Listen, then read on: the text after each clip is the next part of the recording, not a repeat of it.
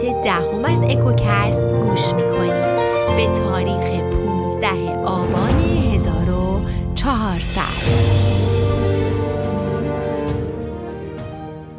توی قسمت قبل گفتیم که شاه موبد توی جشن بهاره عاشق شهرو میشه. شهرویی که شوهر و بچه داشته و ازش می‌خواد که با هم رابطه داشته باشن.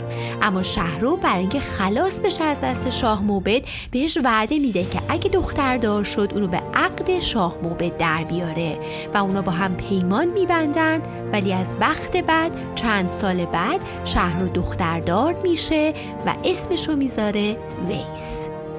حالا بریم ببینیم توی این قسمت چه اتفاقاتی میفته.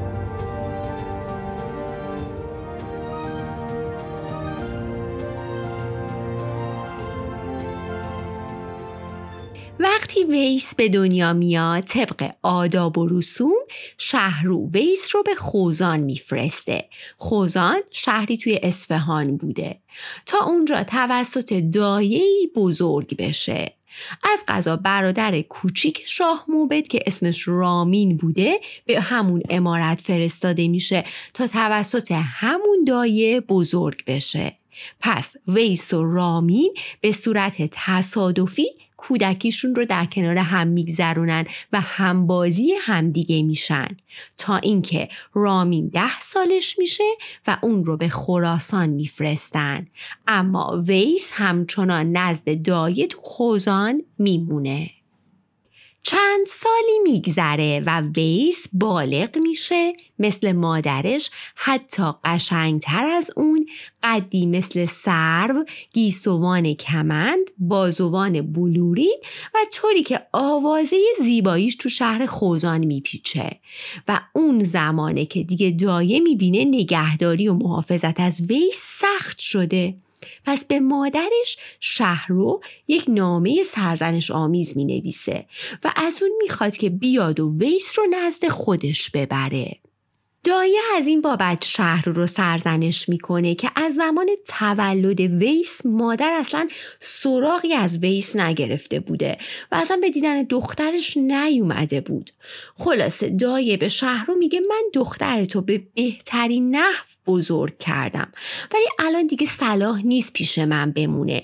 بیا و به نزد خودت ببرش. شهر رو وقتی نامه رو دریافت می‌کنه از اینکه دای دختری با این کمالات پرورش داده خیلی خوشحال میشه و دستور میده که به خوزان برن و ویس رو به همدان برگردونن. وقتی مادر دختر زیبا و با کمالاتش رو می‌بینه گل از گلش میشکفه. کلی زر و سیم به شکرانه وجود دخترش نظر میده و خدا رو شکر می‌کنه و بعد نمی‌ذاره ویس از راه برسه و تو قصر پدریش نفسی تازه کنه. تصمیم می‌گیره ویس رو شوهر بده و به رسم اون روزگار و طبق آین باستانی ویرو برادر ویس رو برای شوهری ویس در نظر می‌گیره. بله درست شنیدید برادر. تو ایران باستان ازدواج با مهارم مشکلی نداشته. تو خونواده های سلطنتی و اشراف زاده ها و ثروتمندا سعی می‌کردن با خودشون ازدواج کنن یعنی نه تنها ممنوع نبوده که حتی ثواب هم داشته و با این تفکر که قدرت و ثروتشون به دست غریبه نمیافته و خون بیگانه وارد خونوادهشون نمیشه. پس شهرو به ویس پیشنهاد ازدواج با برادرش رو میده و ویس نه تنها بدش نمیاد که تو دلش خوشحالم میشه و به قول گفتنی دلش قنج میره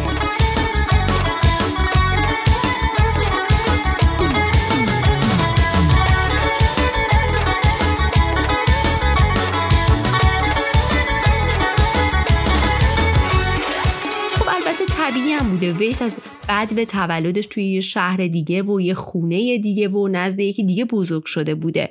در نتیجه ویرو براش کاملا مثل یه پسر غریبه بوده. و خب ویرو خوشگلم بوده و ویس خوشش میاد و خلاصه خوشحال از این پیشنهاد. شهرو که به طور کل قرارش با شاه موبد رو کلا فراموش کرده بود اخترشناسا رو به قصر فرا می‌خونه و ازشون می‌خواد که گردش اختری ویس و ویرو رو بررسی کنن و اونا یه روزی تو آذر ماه که برای هر دو خوشیوم افتاده بود رو انتخاب می‌کنن و قرار میشه که توی اون روز خواهر و برادر با هم وصلت کنند.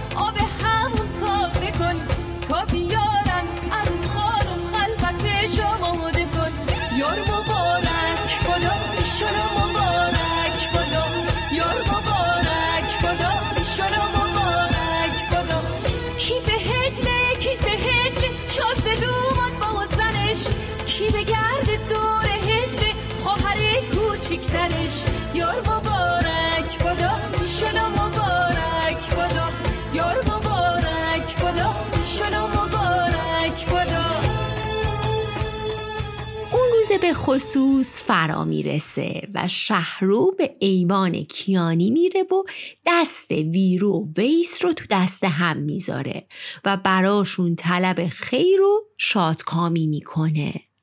اونا در حال انجام مراسم بودن که یهو می‌بینن از دور یه سوارکاری با سرعت باد داره به سمت امارت میاد. سوارکاری که با لباس و زینی به رنگ نیلوفر کبود و اونقدر سرعتش زیاد بود که در ابتدا مدعوین و مهمونا فکر کردن تندبادی داره از اون سمت به سمت قصر میاد. سوارکار که به امارت می‌رسه از وسط همه مهمونا رد میشه و پیش شهر رو میره. در کمال ادب از اسب پیاده میشه و خودش رو معرفی می‌کنه. و میگه من نامم زرده. برادر شاه موبدم و پیام مهمی رو برای شما آوردم. شهر رو تا اسم شاه موبد و نامه و پیام رو میشنوه وامیره و صورتش رنگ میبازه. زرد نامه شاه موبد رو که به نشان زرین پادشاه مه شده بود رو به دست شهر رو میده.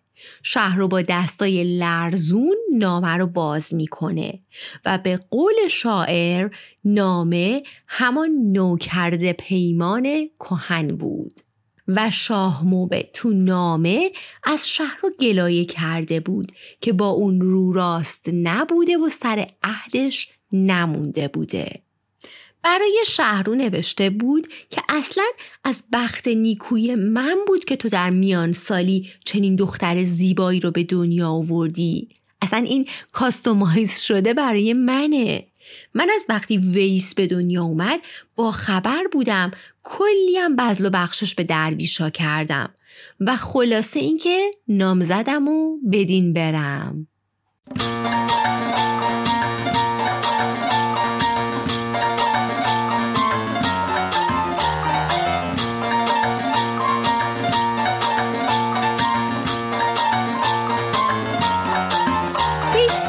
جریان پیمان و عهد مادرش با شاه موبد بی خبر بود شروع می‌کنه به تندی کردن با فرستادی شاه موبد و به زرد میگه نمی‌بینی که امروز روز عروسی منه؟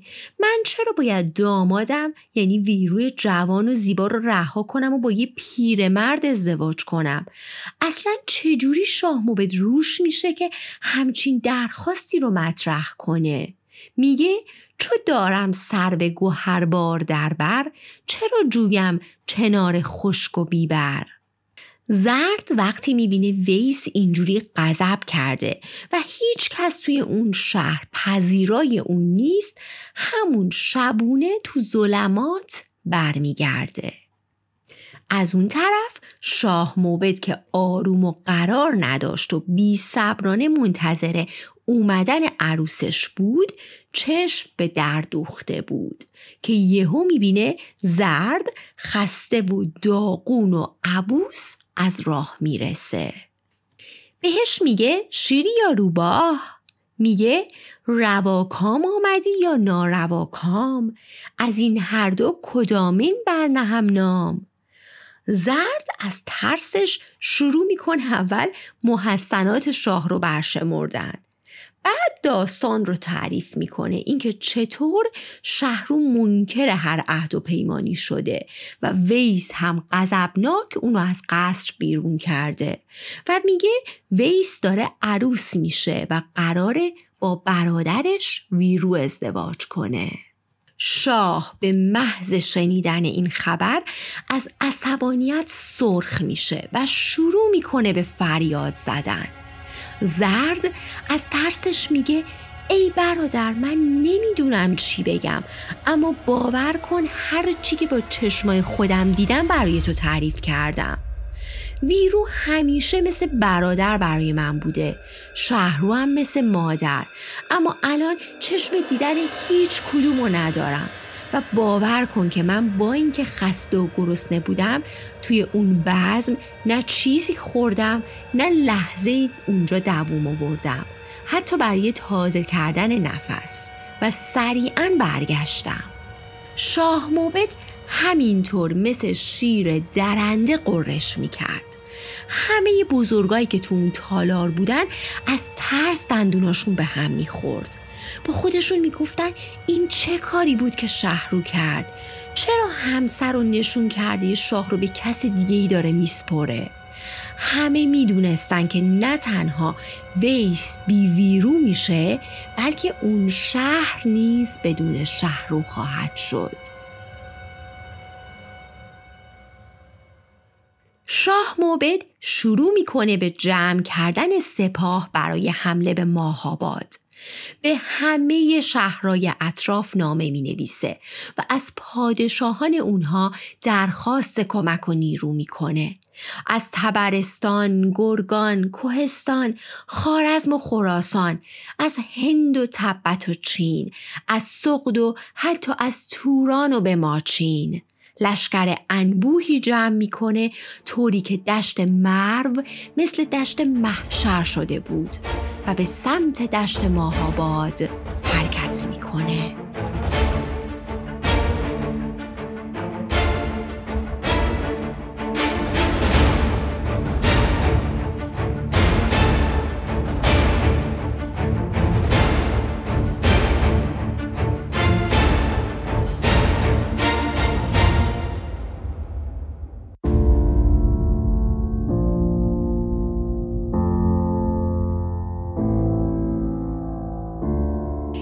بود از قسمت دوم داستان جذاب ویس و رامین از اینکه منو همراهی می‌کنید بسیار ازتون متشکرم و خوشحال میشم اگه نظراتتون رو از طریق کانال های ارتباطی کوکست با من در میون بذارید.